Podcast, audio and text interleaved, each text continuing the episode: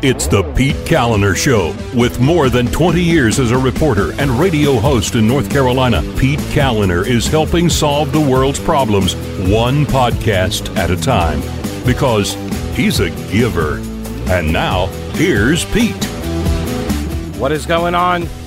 Hey, welcome to the show. It is October 21st, less than, uh, what, two weeks before the election. And uh, thanks so much for listening. I appreciate it. The show is made possible by patrons like Peggy, Tavis, Kristen, Beth, and Al. Kim and Eugene, Matthew and Celia, Brian, Lee and Jeff, and Chad. I appreciate the support. I couldn't do the program without you. And also, we want to welcome a new client, new advertiser to the program, Growers Hemp. Welcome to our newest sponsor, Growers Hemp, based right here in North Carolina. Growers Hemp was created by farmers who knew that they could make small farming work for families just like theirs and help people on their wellness journey. So they succeed when everyone does. That's their model. That's it. It's pretty simple, right? The best quality at a price that's affordable. People take CBD oil for all sorts of reasons. Uh, I take Growers Hemp CBD oil every night before I go to bed. And when I fall asleep, I sleep deep. Like I sleep hard. I don't know what the difference is. I just know that when I go down, I'm down. and I sleep and then I wake up and I feel refreshed. So, what are you looking for? Uh, better quality of life, a balanced state of mind, maybe a positive mental outlook, immune system resilience, deeper sleep, lower tension, you should add the natural alternative Growers Hemp Full Spectrum Hemp Extract to your daily routine and discover what your reasons are. So, over the past few months, listeners to the show have been participating in a focus group with Growers Hemp. For example, Carol Sue felt, quote, well rested and she didn't toss and turn as much as normal. She said, I'm a morning person and this did not interfere with my normal morning routine. She said she did not feel drowsy. It's not like taking a sleep aid or anything. She said she was surprised at how quickly and gently the drops work.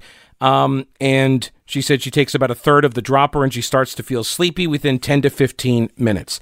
Uh, as with all CBD products, here is the official disclaimer GovCo requires. These statements have not been evaluated by the FDA. The efficacy of these products has not been confirmed by the FDA approved research. These products are not intended to diagnose, treat, cure, or prevent any disease. Nothing I've said is meant as a substitute for or alternative to information from your healthcare provider. Please consult your healthcare professional about potential interactions or other possible complications before using any product. All right, so Look for their ad, Growers Hemp. Look for their ad in Our State Magazine, hitting newsstands now. You can also find it on the shelves at the Broad River Hemp Company in Shelby. And remember, Growers Hemp, it's about making small farming work for families and helping people on their wellness journey. Growers Hemp succeeds when everybody else does. That's it. That's the model. GrowersHemp.com. GrowersHemp.com. Use the promo code PETE and get 20% off. From North Carolina farmers to your home. Growers Hemp. It's all about the hemp and not the hype. So, the media's futile information suppression complex. The last week or so has really been a clarifying moment in American history, but also, I would submit, in journalism. Okay, because the way that the Hunter Biden story is being covered and is not being covered, uh, raises a lot of concerns about the pathway forward for big tech, for journalism and media outlets, and also our republic. So, the Washington Free Beacon, they put out an editorial today, and it says if you needed evidence that Russian disinformation has become a catch all term for anything that undermines the Democratic Party's electoral prospects, well, look no further than the response of top party apparatchiks and the mainstream media to last week's New York Post expose on Hunter Biden. According to Senator Chris Murphy, the story is, quote, very likely Russian propaganda. It is amazing, by the way, how quickly that talking point just got blasted out into the left wing ecosystem and surfaced everywhere. I, I, saw it on my own Facebook page from uh, folks who were saying this is all Russian disinformation. The Russians are behind it. The Russians, the Russians. I, like, I'm trying to imagine why that is the default position when the New York Post gets access to a hard drive from Hunter Biden who, by the way, his lawyers asked for it back. I think that kind of proves it's his, doesn't it? So the New York Post runs this story, and the reaction on the left is to allege that it's Russian disinformation without any evidence. By the way, you never see that little disclaimer thrown in anywhere. You know, like sometimes, you know, President Trump, without evidence, claimed blah, blah, blah, right? And you see that all the time in the media reports. You don't see that in any of the media reports about the allegation that it's Russian, Russian disinformation. It's never, you know, Senator Chris Coons, without any uh, uh, examples or without any evidence, said it was Russian disinformation.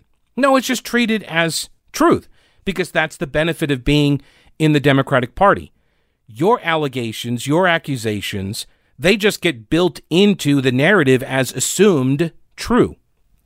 So, according to uh, CNN's Josh, uh, sorry, John Harwood, uh, he says the story is quote clear disinformation by Russian intelligence. So He's no longer a reporter. He's no longer a journalist. He's a propagandist because there isn't any evidence that it's Russian disinformation. In fact, now the FBI and the DOJ, they've all come out and said, no, it's not. It's that it is real. The Biden campaign has offered no suggestion that the emails are phony either. You'd think they'd have come out by now and said something like that, unless, of course, they're you know laying a trap for Donald Trump to walk into when uh, they they have their debate tomorrow night. Maybe that's what's happening. I doubt it, but maybe that's what's happening. what do I know, right? Rather than race to verify the, the New York Post's reporting, though, the other outlets from like the New York Times, the Washington Post, NPR, they've been trying to raise doubts and cast aspersions on the two young female reporters behind the scoop. Like, why are you going after these two reporters at the New York Post? Isn't that, I thought, undermining our democracy? Oh, see, it's different when we do it. Reporters who have stepped out of line and had the temerity to suggest that the New York Post may have revealed some newsworthy material, they have been swiftly reprimanded. Neera Tanden, a professional scold and president of the left-wing Center for American Progress, lacerated reporters for sharing the story. She labeled Politico's Marc Caputo as, quote, a tool of a Russian campaign to hurt one candidate and help another. The New York Times' Maggie Haberman provoked a mob attack on Twitter when she shared the story as well. But most reporters were happy enough to self censor, either for fear of the mob or because they just as soon be a part of said mob. The uh, editors at the Washington Free Beacon conclude by saying the reporters at once venerable institutions who at one point might have chased this story have now been cowed into submission and supplanted by a new generation of journalists who view their mission not as informing the voting public, but rather as hurting it, hurting the public towards a particular political outcome. That is why the unauthorized release of Trump's taxes is front page news, while the unauthorized release of Hunter Biden's emails has to be censored. Then, over at uh, well, it's at, it's at PJ Media or Instapundit, uh, but it should have been at USA Today, but it wasn't because Glenn Harlan Reynolds, who is a professor, law professor at uh, what University of Tennessee, I believe, and uh, sort of the godfather of blogging at Instapundit, he is Instapundit. He wrote and he writes regularly columns for USA Today. USA Today refused to run his latest column. What was it about? Take a guess. That's correct. Hunter Biden. he says in a disclaimer on this post that he put on his own website that his regular editor is on vacation and I guess everybody else was afraid to touch it. So I'm sending them another column next week and I'll just publish this one here. And the headline is Big Tech Burned by Biden Blunder. I mean, that's an impressive alliteration. Why would that not automatically get play in the newspaper, especially USA Today? I just find it uh, a little bit on the nose that they censored a piece on media censorship. Don't you think so? so the emails, he says, demolished Joe Biden's claim that he never discussed business with his son, Hunter Biden. Because that's what Joe Biden said. Remember, he said uh, in an interview couple months ago, maybe during the primary. You know, he said there he he never once discussed any of his business dealings with Hunter Biden, and everybody at the time, me included, said that seems kind of weird. How do you make that kind of a uh, a black and white statement? Like you never once asked him anything about his business ever, like at like Thanksgiving. Hey, Hunter, how's business going? Oh, you're an international consultant. Um, yeah, oh, yeah, I ran into so and so. He said, hey, nothing like that. Nothing like that has ever come up, according to Joe Biden. That's what he said. I didn't believe it then. And the reason uh, I had for it was just didn't sound believable. And it turns out it wasn't because it, cause it's a lie. It's a lie. The emails show that this is a lie, which is newsworthy. If you got Joe Biden lying about uh, his knowledge of Hunter Biden's business dealings, that is newsworthy. Unless, of course, it's two weeks before an election and you want Biden to win. Some people doubted its genuineness, the, the story. Okay, and of course, look, it's always fair to question uh, these kinds of stories dropping right before an election, an October surprise, which, by the way, I don't think October surprises are as effective any longer because of early voting and absentee voting. And uh, do you think maybe the push to get everybody to vote early, to quote, bank the votes, uh, might have been a play uh, to get ahead of the scandals that they knew were going to come? The earlier you can get the votes banked, it means something happens later, it's not going to change your vote. You can't change your vote. You already voted.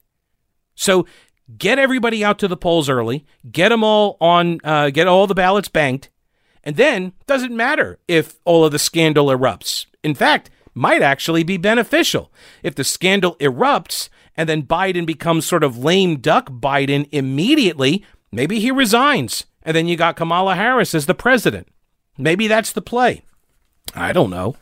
The way you debate whether a story is accurate or not, though, is by debating. Exactly if you if you want to show uh, that a story is incorrect, the answer is to show it's incorrect. It's not to censor it and bury it and tell people not to look at it. Okay, this is what Glenn Reynolds uh, goes over. He says big tech went for the blackout instead of letting it be debated. And he says there's a long standing internet term called the Streisand effect. Do you know what the Streisand effect is? Do you remember what this was related to? This was great. Barbra Streisand, remember this? She demanded that people stop sharing pictures of her beach house. Do you remember this? It was on social media and people put a picture or whatever, and she's like, Don't you share that picture? And so, of course, what happened? The result was a massive increase in the number of people posting pictures of her beach house. the it's called the Streisand effect. The big tech blackout produced the exact same result. And now, even people who didn't really care about Hunter Biden's racket nonetheless became angry and they started talking about it. As lefty journalist Glenn Greenwald wrote at The Intercept, Twitter and Facebook crossed a line far more dangerous than what they censored. I'll get into more of what Glenn Greenwald said in a minute. First, mattressmanstores.com is the website you need to go check out the inventory at Mattress Man. You can, of course, go to any one of their four stores.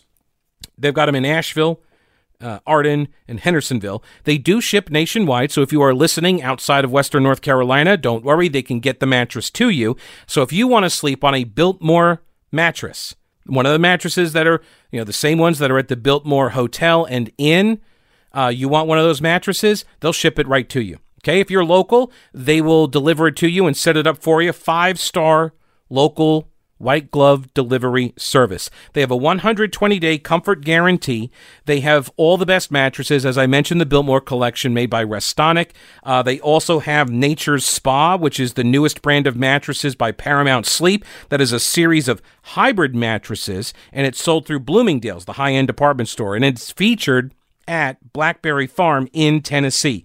But they have all sorts of mattresses the traditional inner spring, pocketed spring, memory foam, pillow top, natural latex, hand tufted, two sided, hotel foam. They've got adjustable bases as well. They've got it all. Go check them out online at mattressmanstores.com and experience the difference at Mattress Man. Buy local and sleep better.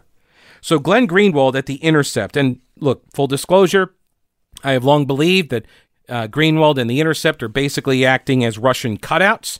Uh, they they they launder information and stories uh, through their website, so I don't necessarily have a high opinion of him. But when you're right, you're right.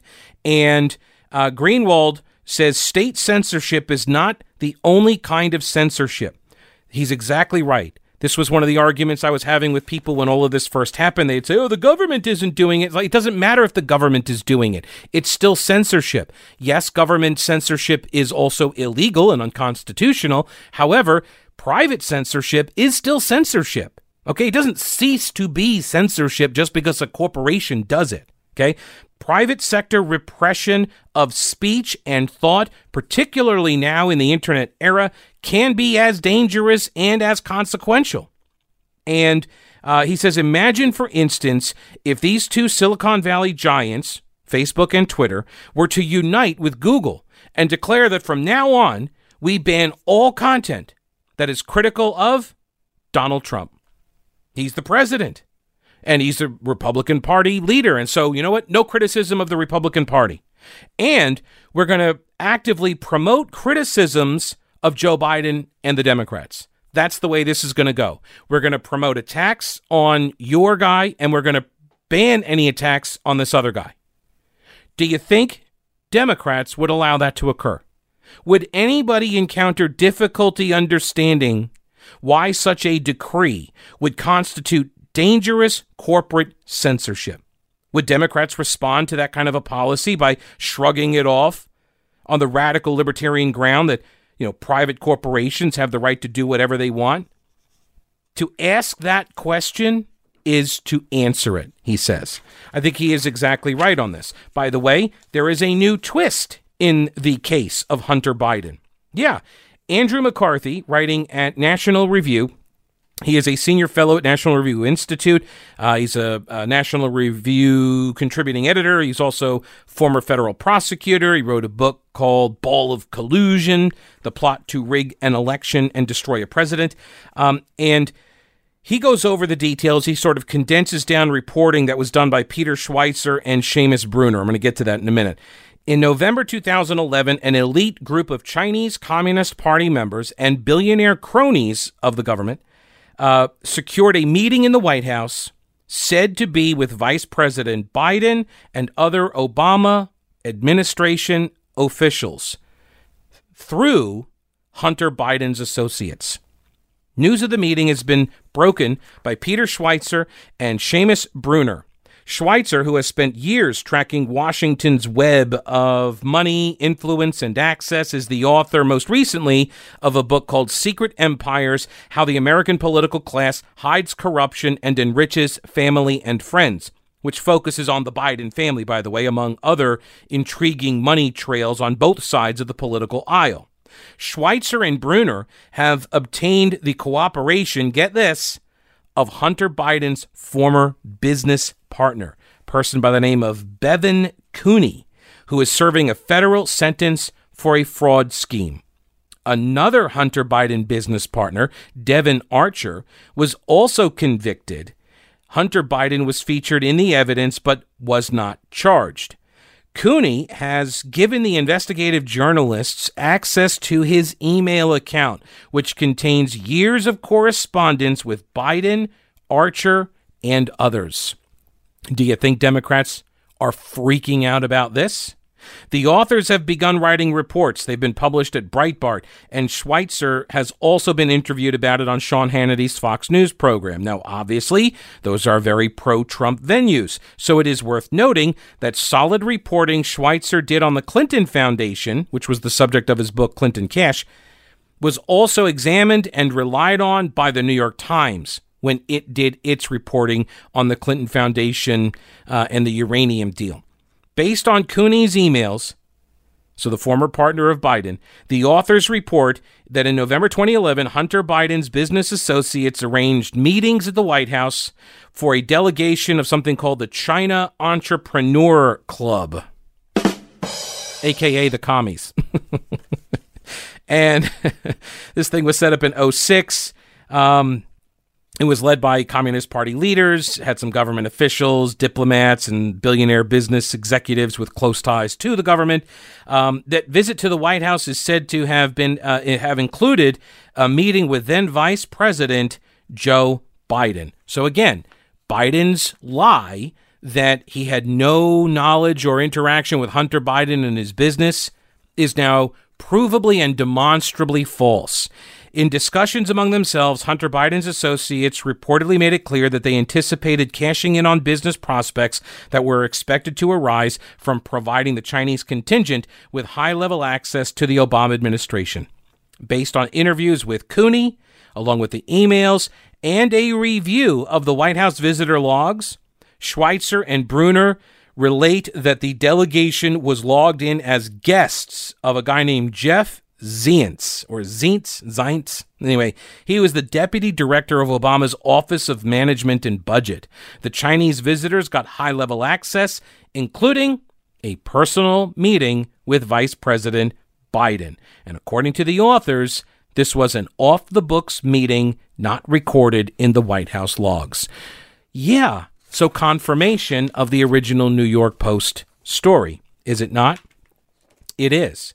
Here's something else that is. Old Grouch's military surplus is the best place for you to pick up some cold weather gear cold weather gear that'll keep you warm and toasty whether you're out hunting or working and you're going to get this stuff for a lot cheaper than you're going to get it at most outdoor store. I'm talking stuff like uh, military grade thermal underwear wool and fleece toboggans wool socks gore-tex jackets military field jackets wool sweaters. You can also pick up an emergency kit for your car. You leave it in your car so god forbid there's ever any kind of an emergency. You're going to be prepared. You're going to have you know warm clothes a blanket and an emergency you know the emergency space blanket tinfoil looking one.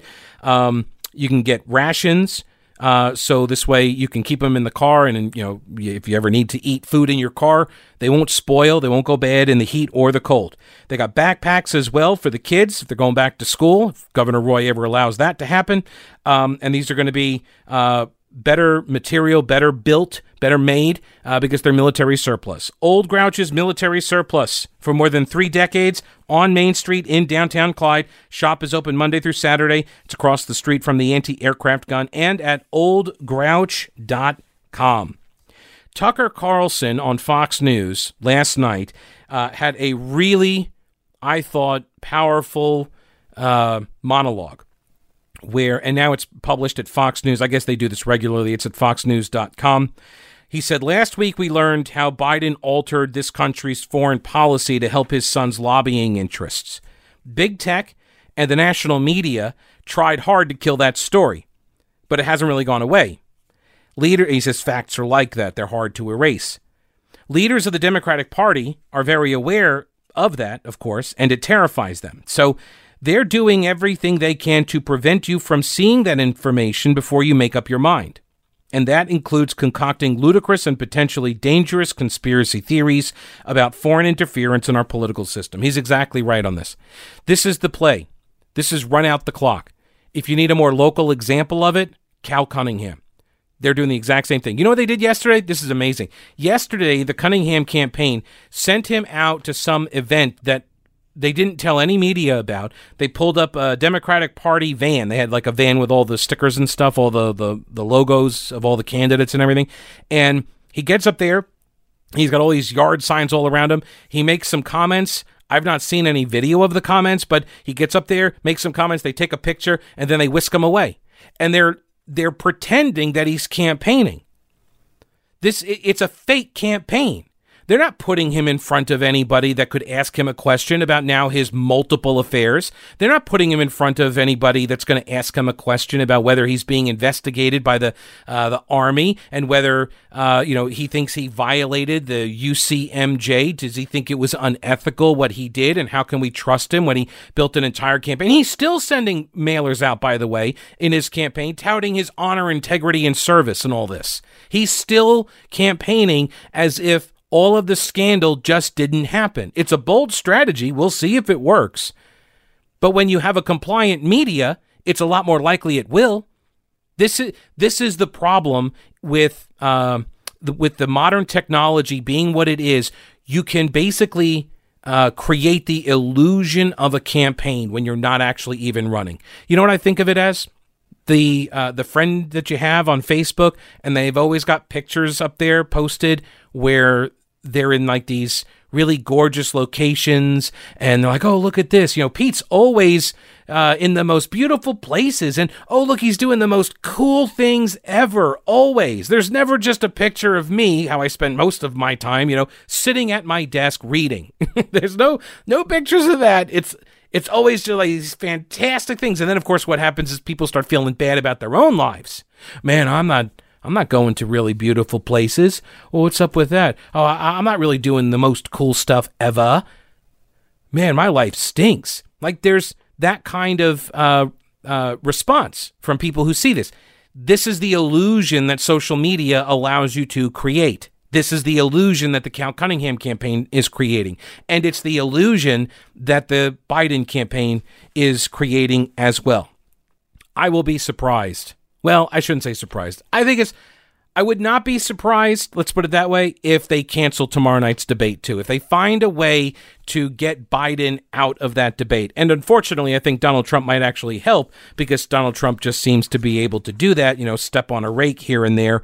Um, and uh, just like he did with Joe Biden in the first debate, and then the second one gets canceled, like you want Biden on that stage you want to be asking him all of these questions. You need to be the one to push these issues because the media is obviously not going to do it. Carlson went on to say that in the final days before we vote, they're not even bothering to hide what they're doing or their methods. He said senior figures in our vast national security state are working in concert with the Democratic Party to get Joe Biden elected. It sounds nutty, even to say out loud, but it's not nutty. It's happening. They're showing us what they're doing. He called it an ominous moment when every power center in the nation, that includes big tech, big media, the finance establishment, the federal spy agencies, when every power center aligns behind a common political goal, you have a very dangerous axis. That is far too much power concentrated in one place. He goes on to talk about a lot of things actually in this commentary. I highly recommend that you uh, watch it. I linked it up at uh, the Patreon page for patrons, by the way, so you can get direct access there or find it yourself. Um, he says none of the emails are fake. The laptop is real. Hunter Biden signed for it. His lawyer even asked for it back. Uh, he says they're not even really trying to convince you that Russia did this. They're just trying to bully everybody into shutting up. Right? This is it's amazing how you know how old this video was, but how true it still is. It's now going on 20 years that Andrew Klavan did a piece about the left's tactic of shut up. He called it shut uppery. And it's a great term, and it perfectly encapsulates the way the left argues. They do not attempt to convince or persuade any longer.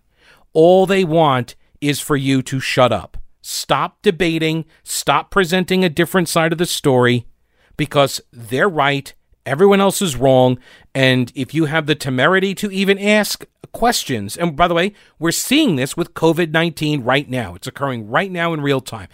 Anybody that asks a question is automatically uh, branded as somebody who wants to kill old people.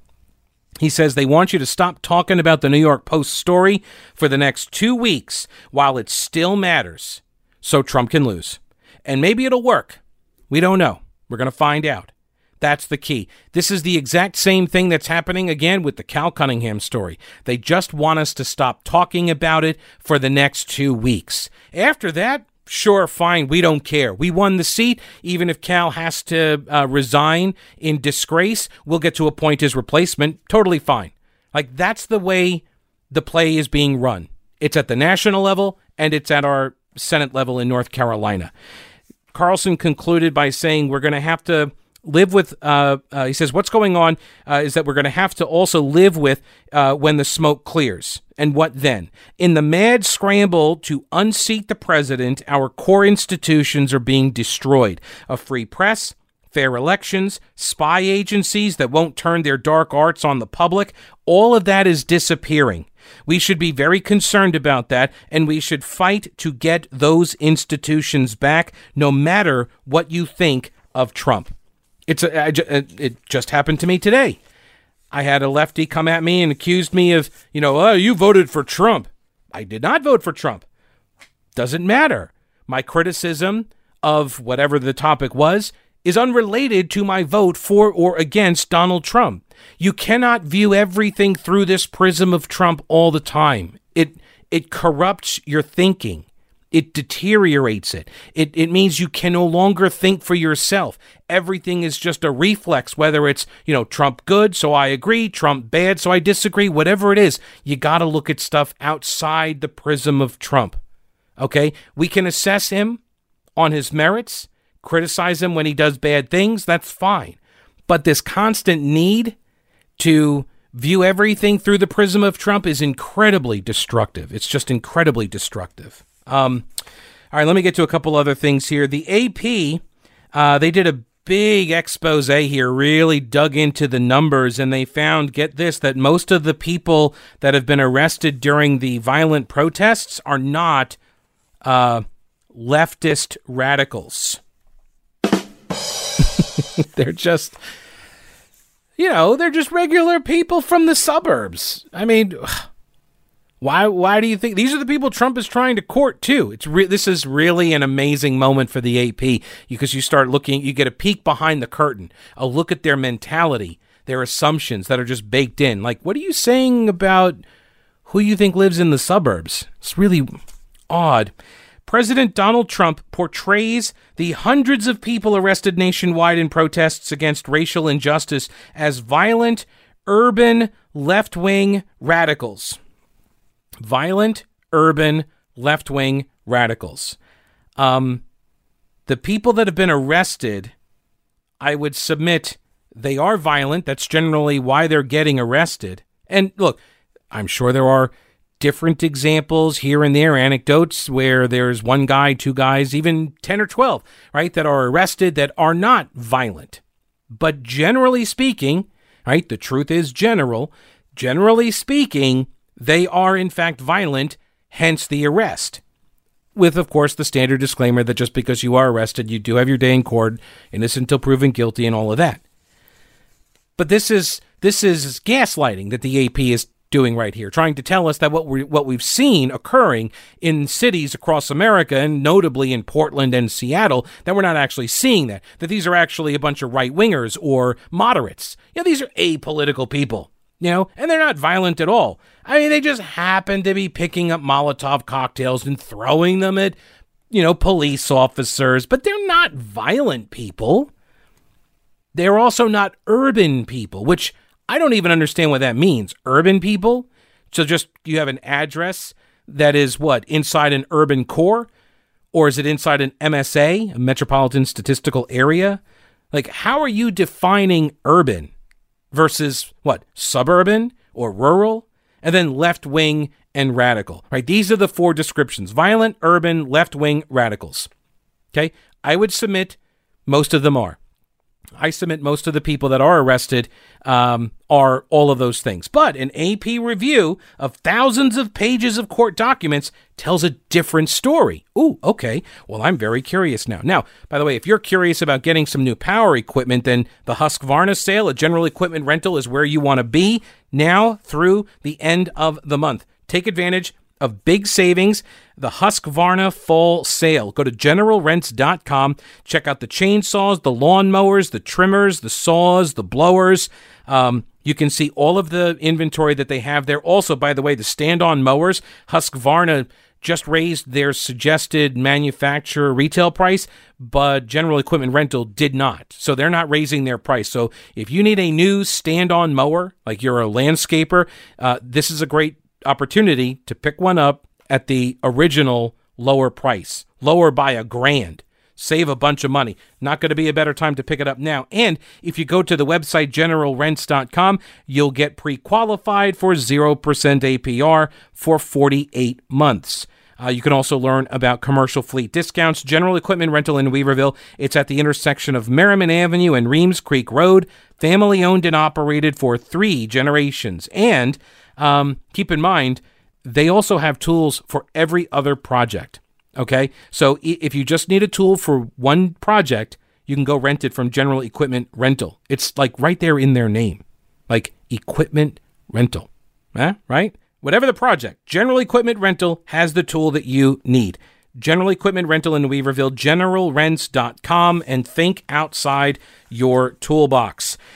Alrighty, so the AP says very few of the people charged appear to be affiliated with, quote, highly organized extremist groups. So there you go.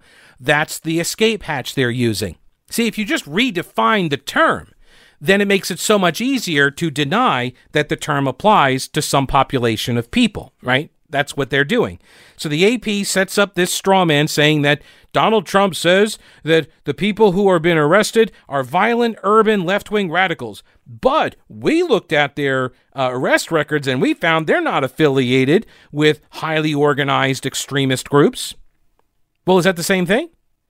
Does that mean because you're not affiliated with a quote highly organized extremist group, does that mean you're not violent? That you can't be violent? That doesn't sound right. Also, what if I'm just moderately organized? Right? What if I'm an extremist group and I'm just moderately organized? Oh, here's another one. What's an extremist group? Is it extreme to be Black Lives Matter? Is that extreme? Is it extreme to be opposed to fascism? If you're just simply wanting to punch Nazis, then is that extreme?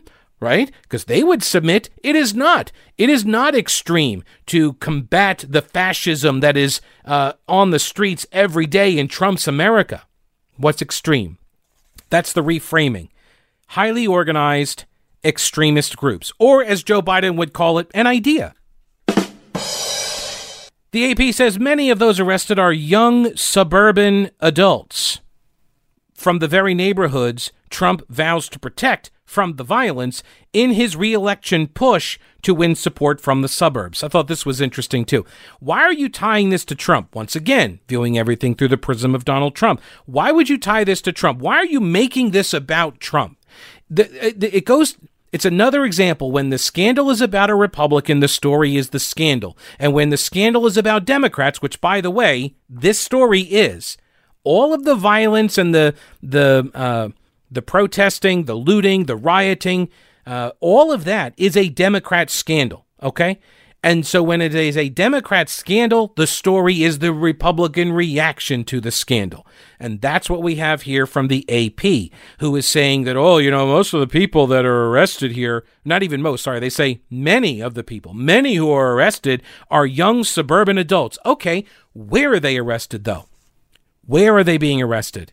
They're being arrested in urban centers, downtown cities, right? In these commercial and business districts in the cities. So they're coming from the suburbs into the city. Th- that doesn't make the characterization of them as urban wrong. Violent urban left wing radicals. That's who's doing it and where they're doing it at that time. They are doing it in the urban core.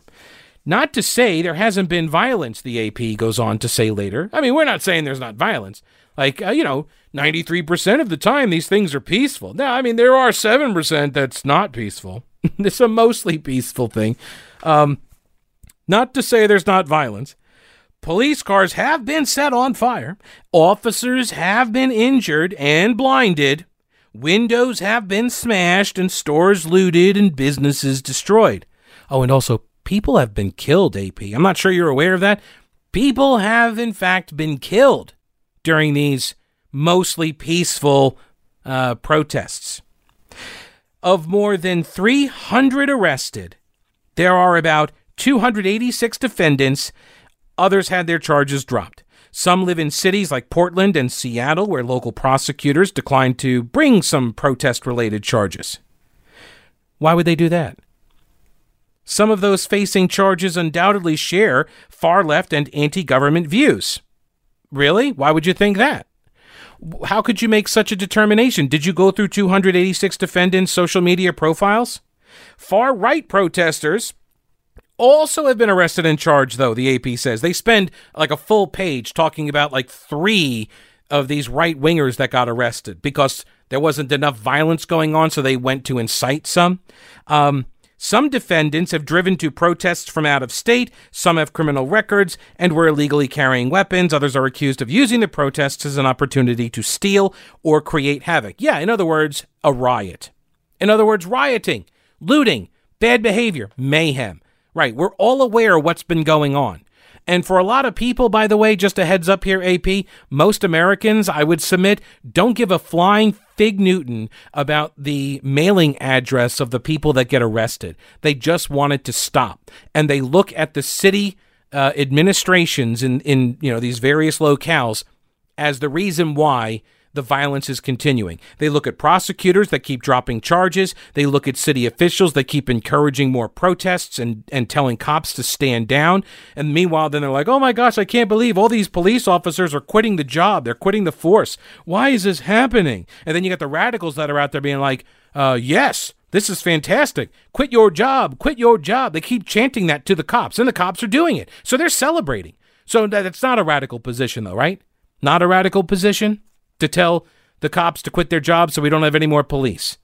That's that's not a radical. Just to go back to the original description, violent urban left-wing radicals, not a radical position. Okay. Some of those, uh, sorry, many uh, have no previous run ins with the law and no apparent ties to Antifa. Well, considering you guys don't even really believe it exists, why would I think or trust you could be able to figure that out, find that connection to Antifa, because Andy Ngo has found connections to Antifa. Yeah, I got his story right here too, but this didn't turn up uh, in the AP story. Many have had, they just say many. They don't give us any breakdown on these numbers, by the way. Um, they say they have no, many have no apparent ties to Antifa, the umbrella term for leftist militant groups that Trump has said he wants to declare a terrorist organization. This idea, once again, just baked into the assumed narrative as true that Antifa doesn't exist. It's not organized. It's an idea, as Joe Biden called it. Most of these demonstrations have been peaceful, the AP says. Just like, you know, O.J. Simpson, most of his life, he didn't kill anybody, right? Most of his life, like 99% of his life, he spent not killing people, right? I don't understand this. Uh, let's talk about all the people he didn't murder. Really, that's how he should be judged. In dozens of cases, the AP says, the government has pushed to keep the protests. The federal government has now gotten involved in a lot of these cases, pushing.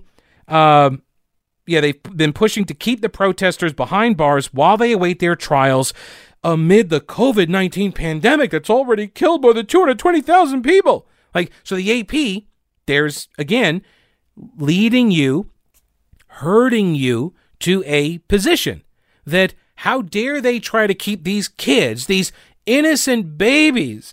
They've they're not violent. 99% of the time of their life they've never done anything violent. They don't go around throwing Molotov cocktails at everybody all the time. This is just this one time. Okay, this one guy took a bat to a cop's head.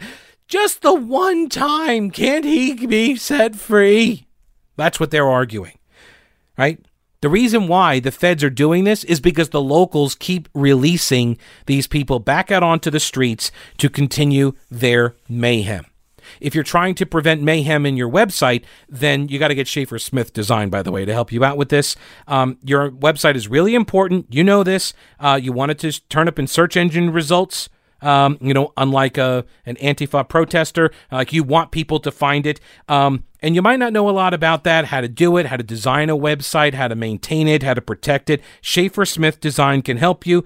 Professional services, corporate, small businesses, entrepreneurs, Schaefer Smith can help you with graphics, logos, photos, an online store, search engine optimization, website maintenance, and security. Basically, help you build a website from the ground up. Go to schaefersmith.com and get the most out of your website. That's schaefersmith.com. The AP says in some cases, prosecutors have gone so far as appealing judges' orders to release defendants to try to keep them in jail. Right? Pre-trial detention generally is reserved only for people who are clearly dangerous to the community or a risk of fleeing. Well, I would submit that if you're participating in nightly riots in the downtown uh, business district, uh, I would submit that turning you loose to go have time to participate in the nightly protests, that is a risk, right? You've already shown that you cannot behave yourself in this riotous mob. And so, um, yeah, we know that they keep going on every single night. And so, if we release you, you're probably going to go right back down there. And you've already shown uh, a gross inability to control your impulses. So, in Texas, for example, Magistrate Judge Andrew Austin repeatedly challenged the prosecutor to explain why Cyril Lartigue, who authorities say was caught on camera making a Molotov cocktail, why he should be behind bars while he awaits his trial. Lartigue described his actions that night as a flash of stupidity. He's a 25 year old. He lives with his parents in the in Austin, in a suburb and he's never been in trouble with the law and wasn't a member of a violent group. And so the judge let him out. Uh, several of the defendants are not from the Democratic led cities that Trump has likened to war zones. Aha! We found these people that are from uh, suburbs where Republicans tend to live. Why do you think Republicans all live in the suburbs? I lived in a suburb. There were a lot of non Republicans around me. My neighbors were not Republicans. This is bizarre to me. Of the 93 people arrested on federal criminal charges in Portland, 18 are from out of state. 18. Out of 93, 18 are from out of state. This has contributed to a blame game that has been a subplot throughout the protests. Leaders in Minneapolis and Detroit have decried people from out of state uh, and suburbanites for coming into their cities and causing havoc. And that's true, by the way. I have no doubt that people do, uh, they do go to the source of the mayhem, right? They are going where uh, where the mayhem is occurring. Well, I mean, look, when you plan these kinds of disruptions for a certain location, the people who are interested in participating in those disruptions are going to go to that location. Now, go ahead and try to plan some of these for the suburbs if you would like to. I suspect there might be a different response, however, from the residents. See, it's one of the nice things about uh, holding your riots in a downtown district like this is that a lot of the businesses leave. They're closed during the COVID stuff, so there aren't a lot of people there. You go into uh, a gated community or something, well, you saw what happened when that crowd tried to bust into the one in, what, St. Louis, and the, what was it, uh, the McCloskeys, right, that came out with their weapons. I suspect that's the kind of interaction you're going to end up having uh, when you go into suburbs. Just a prediction. This has contributed to the blame game. They said Trump uh, has been blaming the cities for not doing their part. Right. Well, they're not. They're not policing. They're not arresting and they're not uh, convicting. Right. This is all eh, because, by the way, this goes to the campaigns to elect left wing uh, district attorneys as well so they can release all of these people so they never have to face any kind of consequences for the mayhem that they have uh, just perpetrated. More than 40% of the people facing federal charges are white, a third are black, more than a third are black, uh, and the rest are Hispanic. Two thirds are under the age of 30, and most of them are men. Uh, more than a quarter have been charged with arson, uh, which means a five year minimum prison sentence. What else? Oh, I mentioned Andy Ngo from the uh, postmillennial.com. Uh, he says two Antifa protest buddies have been charged for their alleged involvement in the plotting and execution of serious violent attacks on Seattle police at Antifa riots throughout September.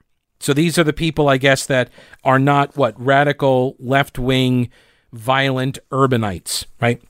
Danielle Elizabeth McMillan, a 29 year old realtor, has been charged by King County prosecutors for attempted arson in the first degree. She's accused of bringing a concealed firebomb to an Antifa black bloc riot outside of the police department in Seattle, the East Precinct, on September 1st. Uh, this was the area previously occupied by the Chaz, the CHOP, the CHOP, Capitol Hill Autonomous Zone. McMillan is alleged to have lit and thrown the incendiary device at the facility. The device failed to make it over the fence, protecting the building, and shattered on the ground. McMillan's alleged black bloc accomplice, 19 year old Jacob Bennett Greenberg, is charged with felony first degree attempted arson. uh, along with a bunch of other things, assault and reckless burning. Um, he is the stepson of former Washington state lawmaker Laura Ruderman, who served um, in the 45th legislative district as a Democrat from 1999 through 2005. Greenberg is accused of successfully throwing a Molotov cocktail at the East Precinct the same night shortly after McMillan's failed attempt. Okay. By the way, they have now um, they've got the uh, text messages between these two. Yeah, they discussed how to make the ingredients. The affidavit provides some of the clearest evidence of Seattle Antifa organizing using encrypted messaging applications like Signal and Telegram. Those are apps. Investigators seize two phones and it shows them planning these attacks and their desire to kill law enforcement. They discussed what ingredients they needed for the Molotov cocktails, uh, and after the riots, they uh, that night they congratulated each other. They expressed a desire to memorialize this direct action with tattoos of Molotov cocktails. they wanted to do this. Molotov cocktail. This woman's a realtor. She's been fired, by the way. She's been fired.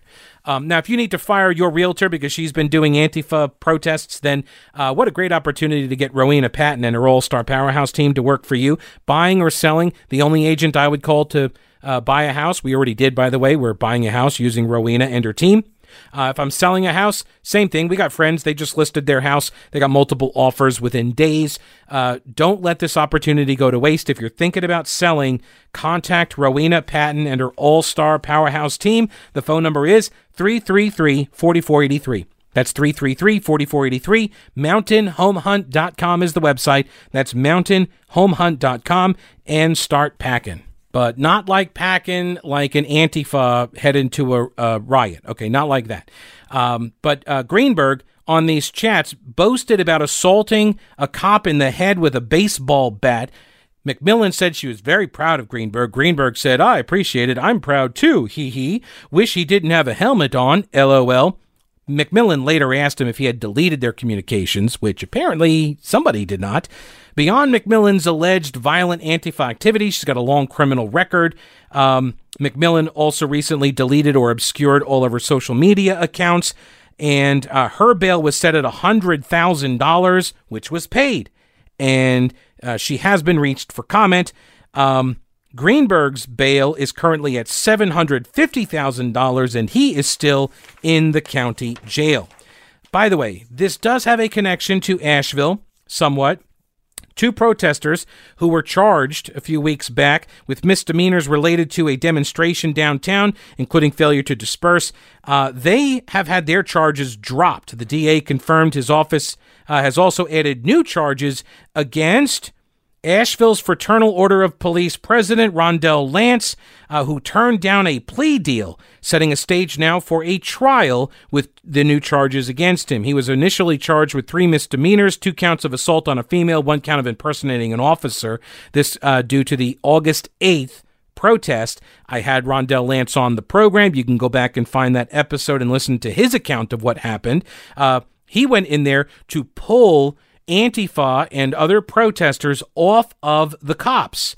And he told the cop at one point, I'm police. He told somebody, I'm police. So now the, the citizens, including the former Democratic Party chairman of Buncombe County, they filed charges against him for impersonating a cop, and the DA is prosecuting. So it's going to trial.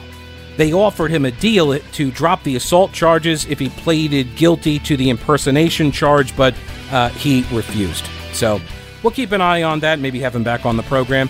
That's a wrap for this episode. Remember, subscribe to the podcast, give it a positive review, think about becoming a patron. I appreciate you listening. Uh, talk to you later. Don't break anything while I'm gone.